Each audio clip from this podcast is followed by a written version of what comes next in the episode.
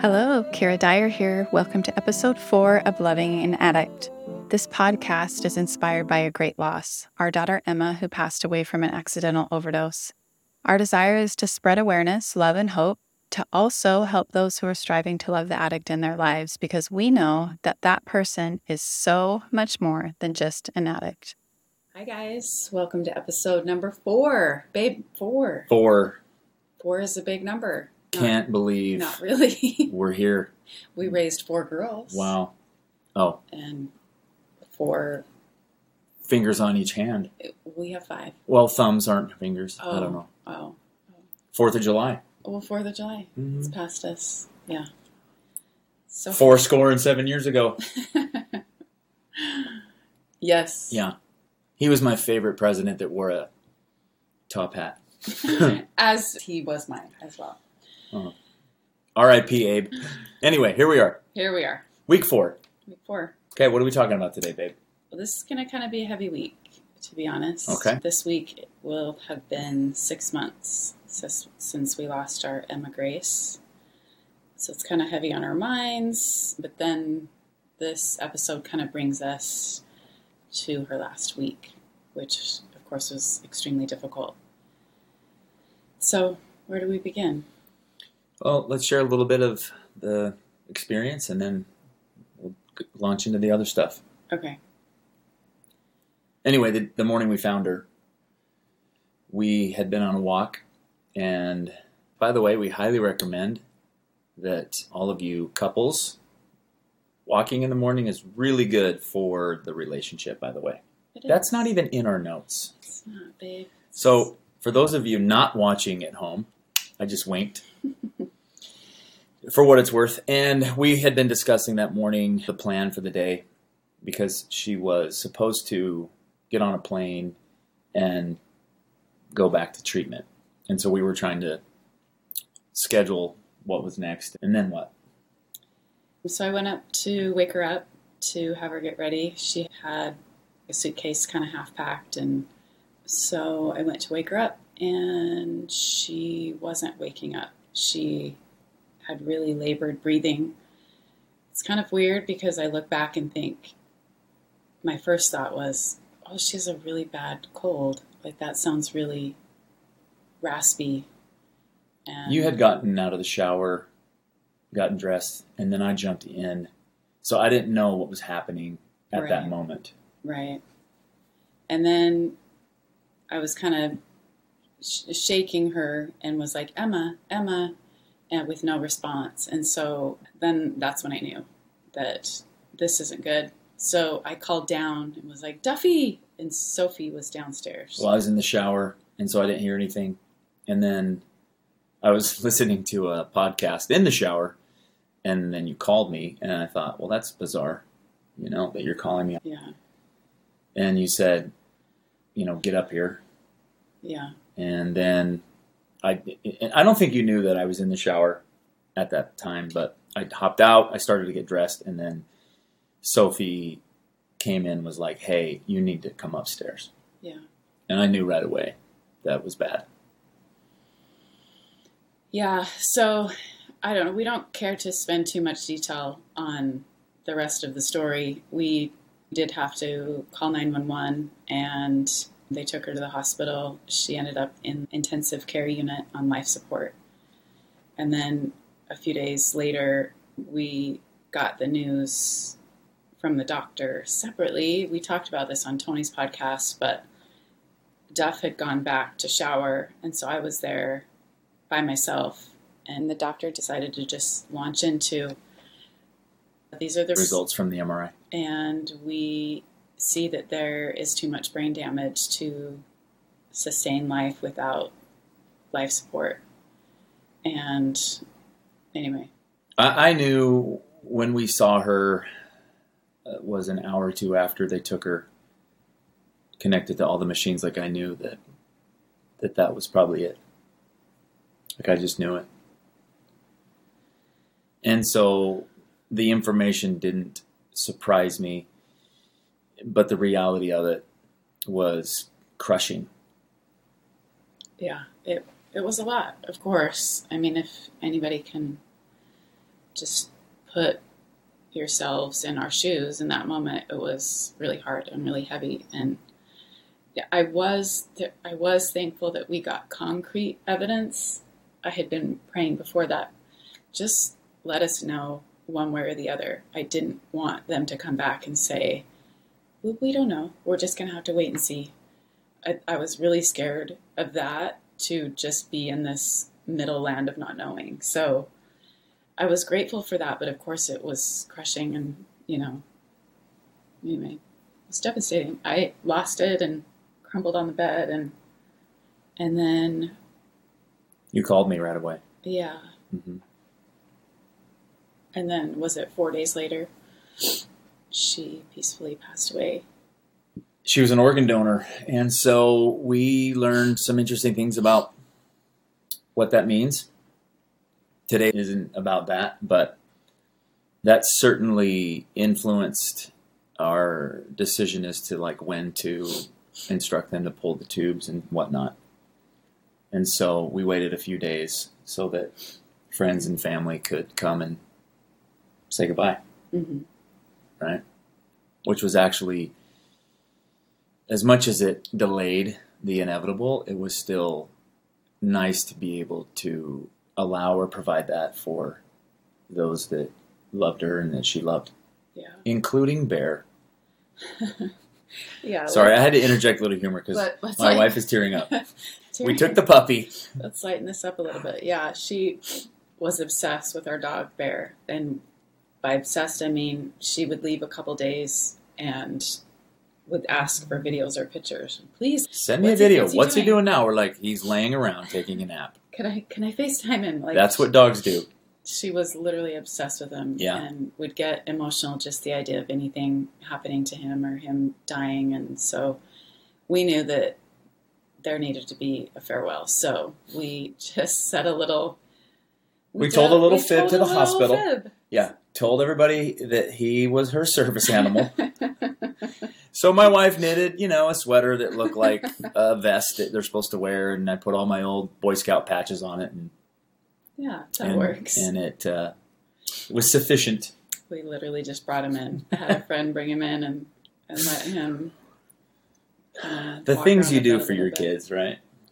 Anyway, it was very sweet. I thought it was fitting and necessary. So everybody, even the family dog, got to say their farewells. So anyway, then we launched into life without her. Like, how do we, you know, what does that look like? And you know, how do you how do you keep going?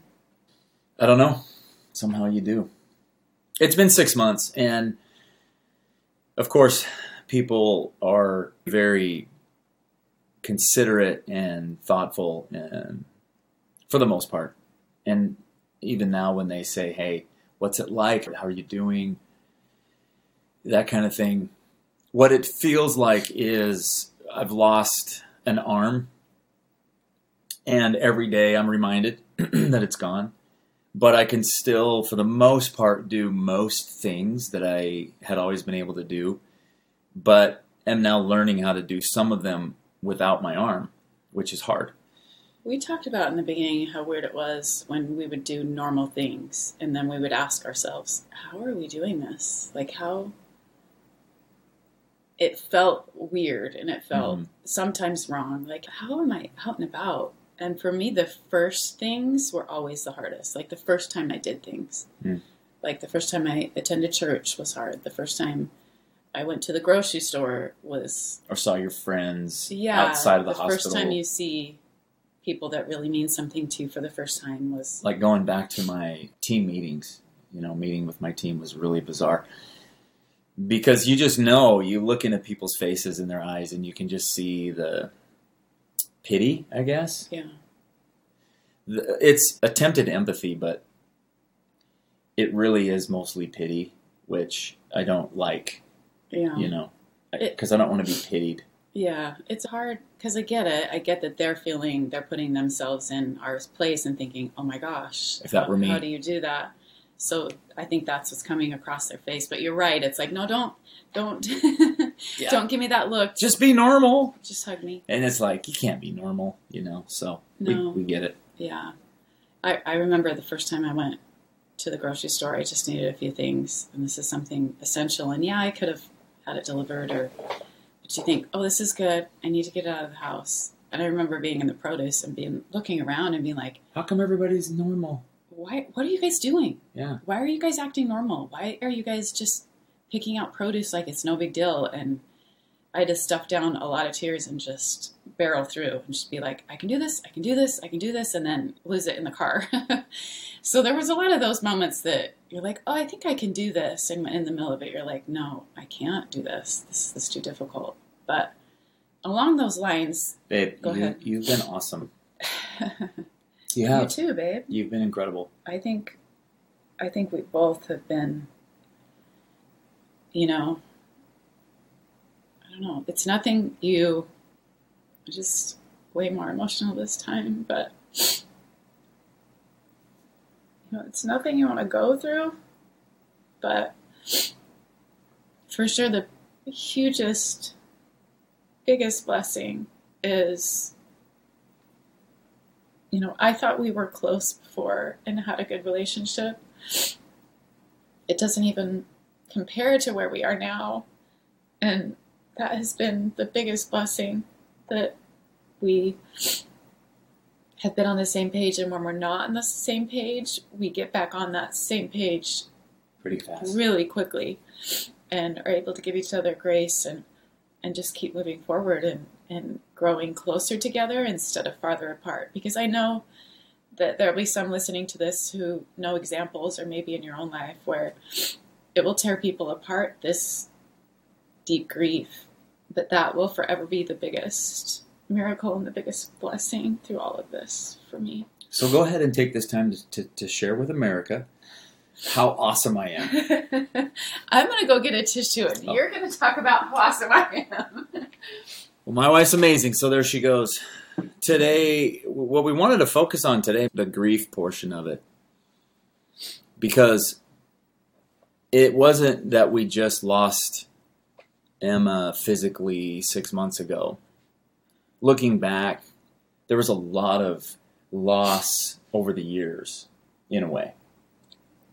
yeah, to explain that. meaning especially when everything came to light when she was still se- barely 17 junior in high school it was this bombshell of hey i'm involved in a lot of really scary um, self-destructive behaviors and addictions and things and there was this immediate feeling of oh my gosh we've lost our child as she was as a as a kid or as a child like I felt like it was over and also what hopes and dreams we had for her. Those were like, oh, what? oh yeah the, future felt uncertain. it was like And- oh so the chances of her going to school maybe are over. The chances of her finding a spouse it was a lot of things that just instantly were scary.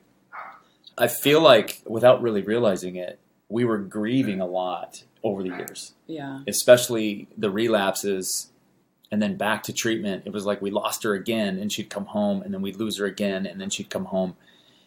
And so there was a lot of that yeah. And during that time, Duff was a lot better at this than I was, but I had to wall my heart off, which I know that that was like for me necessary to just kind of carry forward.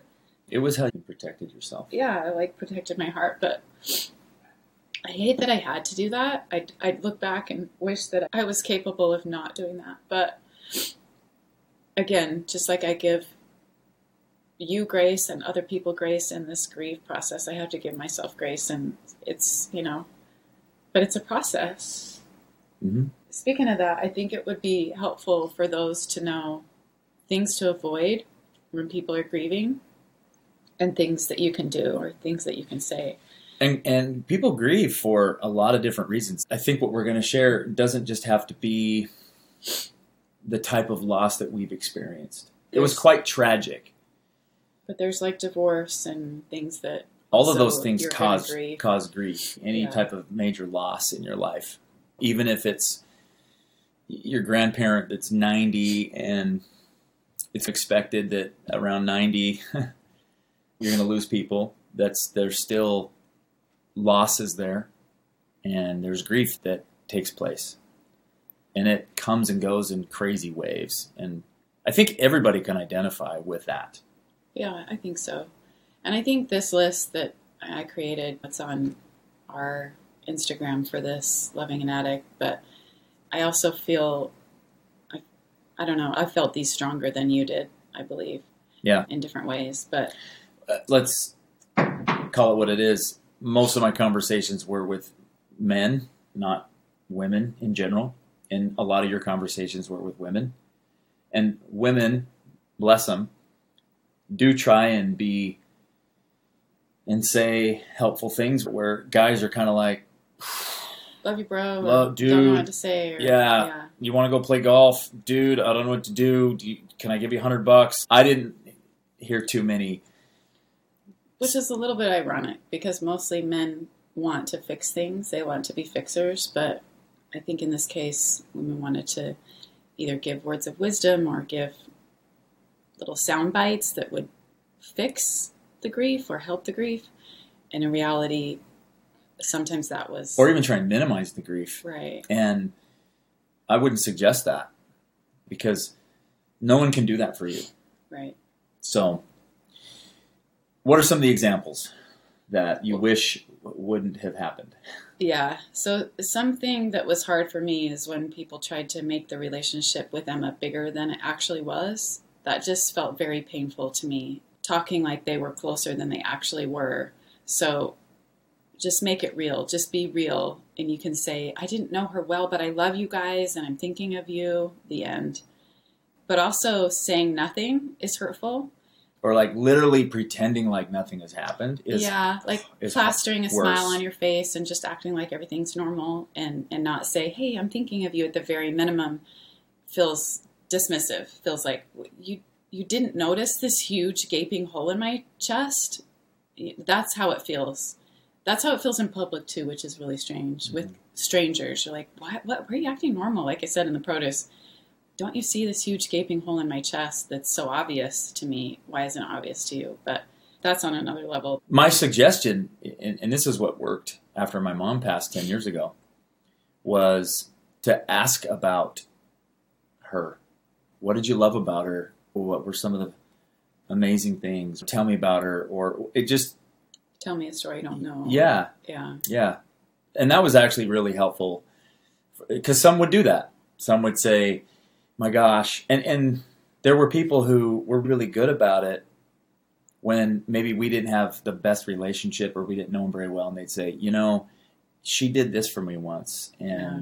sometimes it was sweet little notes or text messages or voicemails or Active service in some way. yeah and there's there's a handful of stories that came out of the woodwork where i was like wow i had no idea. Yeah. and those things were helpful the, they are. those don't make it harder they actually make it not easier they do make it better It's it's good to hear. And I think we think it's better not to talk about it. Like if we are with somebody who's grieving in this deep way, we're like, well, if I don't bring it up and I don't talk about her, maybe it will be better. But the opposite is true. We want to talk about Emma. We want to talk about how wonderful she was and the beautiful voice she had and all of and even our grief and things that happened and led up to her passing. We want to talk about those things because it's cathartic and it's helpful. which is also why we're doing this And I It's do, helpful. I do think that's why we were led to do this as well. So it's partly selfish in us kind of talking stuff out, but our our greatest hope is for others to be like, "Oh my gosh, I felt that way too." mm-hmm. Thank you for bringing that to light or letting other people know. Another hard one was don't talk about how weird or hard it is that they're gone because we think that 10,000 times a day. There was a few people who were like, "Oh, I just thought how weird it is that she's gone," and, and I, I wanted to shake them and go, "Yeah, yeah, yeah, that's my daily life." So don't bring that up. Also, bringing your hard to to us to to the grieving. I think sometimes people think oh, if I tell them that I'm going through something hard or I lost somebody that I loved or that will be helpful or I can relate or they can relate to me. But it's actually heavier because people would bring things that were hard and I'm like, oh, I can't take that right now. I can't digest anything that you're doing that's hard because my heart is so hard. Yeah. Right? Mhm. But on the flip side, if there's someone that I'm extremely close to, that I have a lot of history with, that I have just a lot of history and love and compassion, them bringing some of their heart to me binds us together. And so use your judgment in that. Don't do it with someone that you don't know well. Saying things like she's in a better place is very antiquated, I think, because it's like, yeah, we know she's in a better place, but we want her here. So I think it's again, it's people trying to minimize. Well, at least she's in a better place, or at least she's not hurting anymore, or at least Stating you the obvious never helps Yeah, yeah, in, in any situation. yeah, Like We know we're actually we we have a lot of peace about where she is now. We know that. We know that the suffering is over, and we're grateful for that. No question. hmm We just don't need people to remind us of things that we already know. Just Yeah. be. I'd rather have people be really authentic, and like the stuff that we've already mentioned. right. Right. Yeah, and there are a few things that were are dues in my mind that were helpful when people said, like, "You've been on my mar- mind and heart." Just give a hug and just say, "I'm going to hug you every time I see you." My favorite thing about the loved one is, and be sincere. Don't make it grandiose. Don't make it bigger than it was. Just be like, you know what? My favorite thing about Emma is that she was so quirky and loved to wear funny things. That that's sincere and that's awesome, and we like that. It's also okay to say, I don't know what to say, and I'm a little bit uncomfortable, and I don't want to say the wrong thing. That binds me to that person because it's sincere and it's real and it's authentic. I also appreciated, how are you today? Like right now in your loss, how are you today? Mhm. And then just listen. Because a lot of times there will be normal conversation, and all you can think about is this grief and how heavy it is. And all you want to do is talk about that and your daughter. And this was also really big for me is what miracles have you seen? That that's so to me like validating. Like tell me the miracle you've seen. Tell me the tender mercies you felt. And if it's a person that you can open up to, share those things because that's awesome. or even asking, "Hey, would you be willing to share an insight? Would you be willing to share something that you have felt that has helped you, or that you've learned, or Right. that kind of thing?" Yeah, that's also helpful. Or, "Hey, what specifically can I help you with today? What is Right. there something specific that I can do?" Instead of, "Hey, wh- if you Let need me something, I'm here." Like, we're not going to call you. Yeah. You know, that that's just you know just how people are. We're just Yeah. not going to reach out. You know Maybe what I give mean? ideas. You know, can I walk your dog? Hey, I'm out to the grocery store. Can I pick something up for you? Or those things are just very specific where you're not calling up and saying, Hey, I need you to go get me some milk or whatever it is. Right. And ask to do things. Do you want to go on a walk? Do you want to go to lunch? Those things are also very helpful. This is just for me. Maybe this isn't everybody, but if you have a desire to send things, send a healthy treat. all the all the good stuff with all the treat sweet treats were so nice, but it becomes that's all you have in your kitchen and it's like I just want something nourishing and healthy and that's to be good for me. That was a little bit hard for me because there were treats everywhere. It was like Costco in our kitchen. it was so many. we we had to give away something. It was so, so much. sweet. It was so sweet. And on that same note, if you still... You know what? Just Venmo us money from now on. you need my Zelle number? I have Cash Pay. We have PayPal. PayPal, that's so antiquated. Hey, I still have a MySpace account. Okay. Oh man. And then just two more of the dues. Just like if you have a desire to send something weeks or months later, sending flowers or something like that is also very thoughtful because that's happened to us. That's the only reason I'm saying it is I'm like, oh, it was very, very thoughtful to send a random gift and it Like just we got socks in the mail, it's just so sweet. Whoever that and is, somebody was like, I think "We just want your toesies to be cozies." your feet to get a hug or something. I made that up. That's You know? cute. That was good. And then and then uh, we got a uh, blanket from somebody. said the same thing. This Yeah. is just a giant hug. I, I suspect for they're from the same people the same person, but Hmm. but so so sweet. Just just thoughtful. This many months later, Yeah. to Like it just happened this week. yeah, Yeah. it was very sweet. By the way, Pro V1 golf balls would be much appreciated. If those just happen to randomly show up, I'd be like, oh, jumping Jehoshaphat's. What do you know? How random! How did that happen? Hey, how'd you know I needed a hug from Titleist? Oh, by the way, that's our sponsor today. Pro V1. If you don't look good, we don't look good. did you just make that up? I think that's Vidal Sassoon, actually. Whoa, There you go. the. Again, MySpace account. Share about the Mel Robbins okay, idea. okay. One more thing on the dues is be aware of the anniversaries. You know, the anniversary of the death and the one who passed away, their birthday. So people who you're really close to, be aware of those because those will be hard days for for the loved ones that are left behind. Yeah. So Duff mentioned this podcaster that I've been listening to for a while. Her name is Mel Robbins, and she said something in her podcast that really stuck with me and helped me kind of figure out what my head is doing in the grief. So she had a doctor on. She said this to break it down and dumb it down. I'm going to dumb it down for you because I need it to be dumbed down. She's Is- dumbing it down for me, ladies and gentlemen.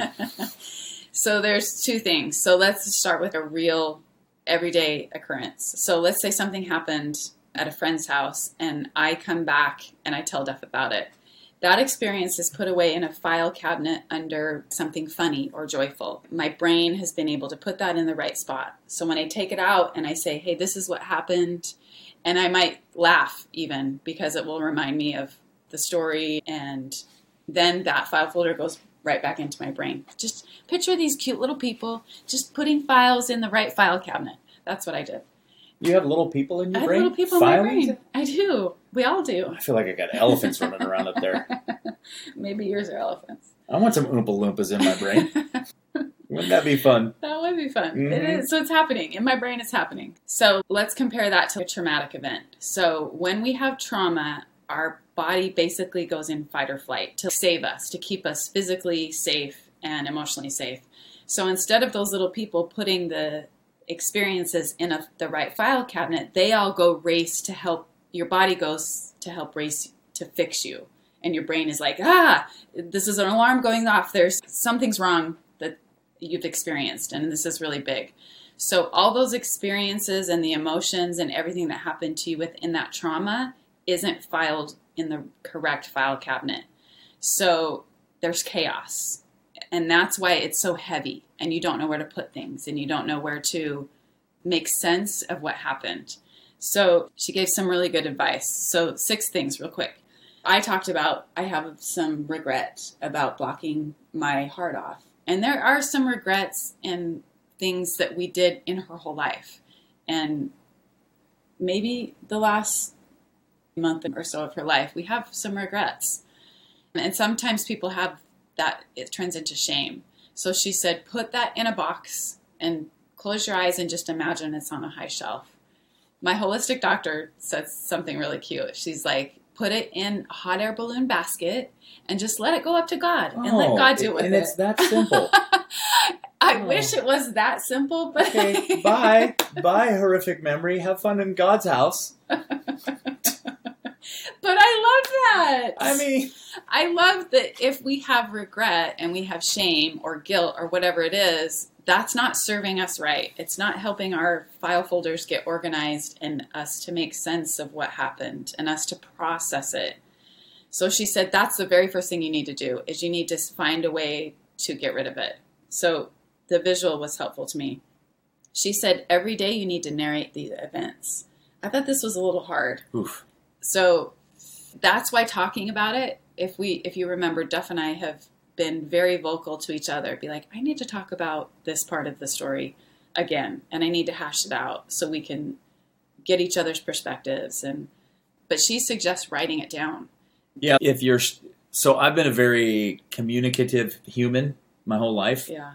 So talking about stuff, good, bad, ugly, is just my in my nature. I know most men, especially, are not I like to keep it closer to right, Yeah. and so if you're that way, a great way of communicating this is journaling it, just writing it down, because there is still this cathartic kind of release of the emotion and the feeling and everything that's wrapped around the experience, right? There's all these different feelings and emotions that are hard to explain. At times it's anger, at times it's confusion, at times it's agitation, at times it's frustration. And so leaving it, stuffing it down, it's going to come out at some point. Right. Like it's going to. and it's unorganized, Mhm. right? Because we're not getting it out. So I do like the idea of writing it down because then you can organize it in a way. You can go back and be like, hmm, I was frustrated here. Yeah. sad here. and maybe even kind of reorganize those thoughts that have been written down in a way. Well, and an energy healer once told me that it's good to just barf it out on paper in a really primitive way. With your write it with your right hand, write it with your left hand, even color. Like get a box of crayons out and color how you feel. And that was all. I've done that in the past as well. That are you Just, laughing? just like take a black crayon and just scour the page. Yeah, exactly. That's helpful too because you're not worrying about spelling, you're not worrying about how it looks, you're literally just getting it out of your body. And so that's what she's saying here. So narrate it every day. That's really smart. Yeah. And she even said that if it's something so traumatic, I think in our case it was complicated because it was more than a week. But there's no way of us processing day by day. We were in survival mode. So I think ours was a little bit more complicated. It wasn't one event that happened one day or even a couple hours, it was over a week. But this doctor had said that it's good within four to 24 hours to process a traumatic event. So the sooner the better. Talk about it, whatever it is you're experiencing, you need to get it out as quick as you can. Especially if you have someone in your life that you know is completely non-judgmental and Just wants to listen. and will literally just listen and not judge or immediately throw advice or suggestions or tell you stuff that you're not ready to hear or that you don't need to hear. right. So if you don't have anyone in your life like that, the journaling I think would be the next best thing. Yeah, Yeah. I think so too. The third point she made said was you're not broken, which I loved this. I think that as we are processing everything and we feel so helpless and so dark and so lost, we're like I I'm broken. I can't I can't repair myself.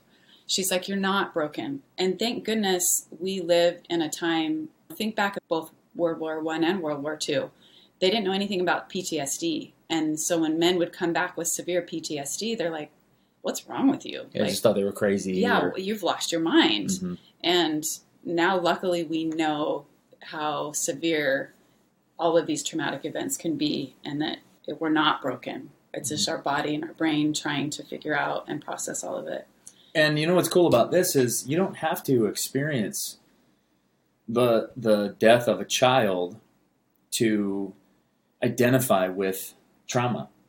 Oh, We- everybody has, yeah. Yeah, it's it's one of the you know frailties of life that everybody experiences, and so part of this is it applies to everybody, Yeah. regardless of if you've lost a child or not. You have Experience you've trauma. experienced trauma. Yeah. It's part of it. So it's a great way to process your own trauma. she talked about this cool study, and I'm going to link the show in uh, the episode in my show notes here. But she talked about this study done with people who had witnessed a terrorist attack, and half the group got just medical attention, and the second group got medical attention and talk therapy after, and they were 80% less likely to get PTSD. The ones that got talk therapy in the emergency room. So that goes to show you how vital it is to do it right away, to talk through it. I just thought that was really impactful. The other thing that was really empowering to me is she said, You have control over your nervous system. It's kind of like you're not broken. It's like, I have power over it. So my talk therapy isn't working. I need to go figure out something else EMDR or holistic foot zoning or journaling. I mean, there's, if you dig into this, there are so many avenues that you have control over it. You can say, I need to heal and I'm going to keep trying things to heal my nervous system to get those files in the right file cabinet. And then she said, listen to your body. She said, sometimes you'll be around people that are like, kind of make you uneasy and this could be with the modality of what you're trying to do to heal in your therapy too, or in your grief. You'd be like, uh, this person isn't helping me. They're not helping me progress and helping me move forward and helping me heal. So listen to your body. Listen to what your body's trying to tell you. And, and then what do you do with that person? You just punch him in the neck? Yeah. Yeah. I would like to do that with them. Right in the neck flesh.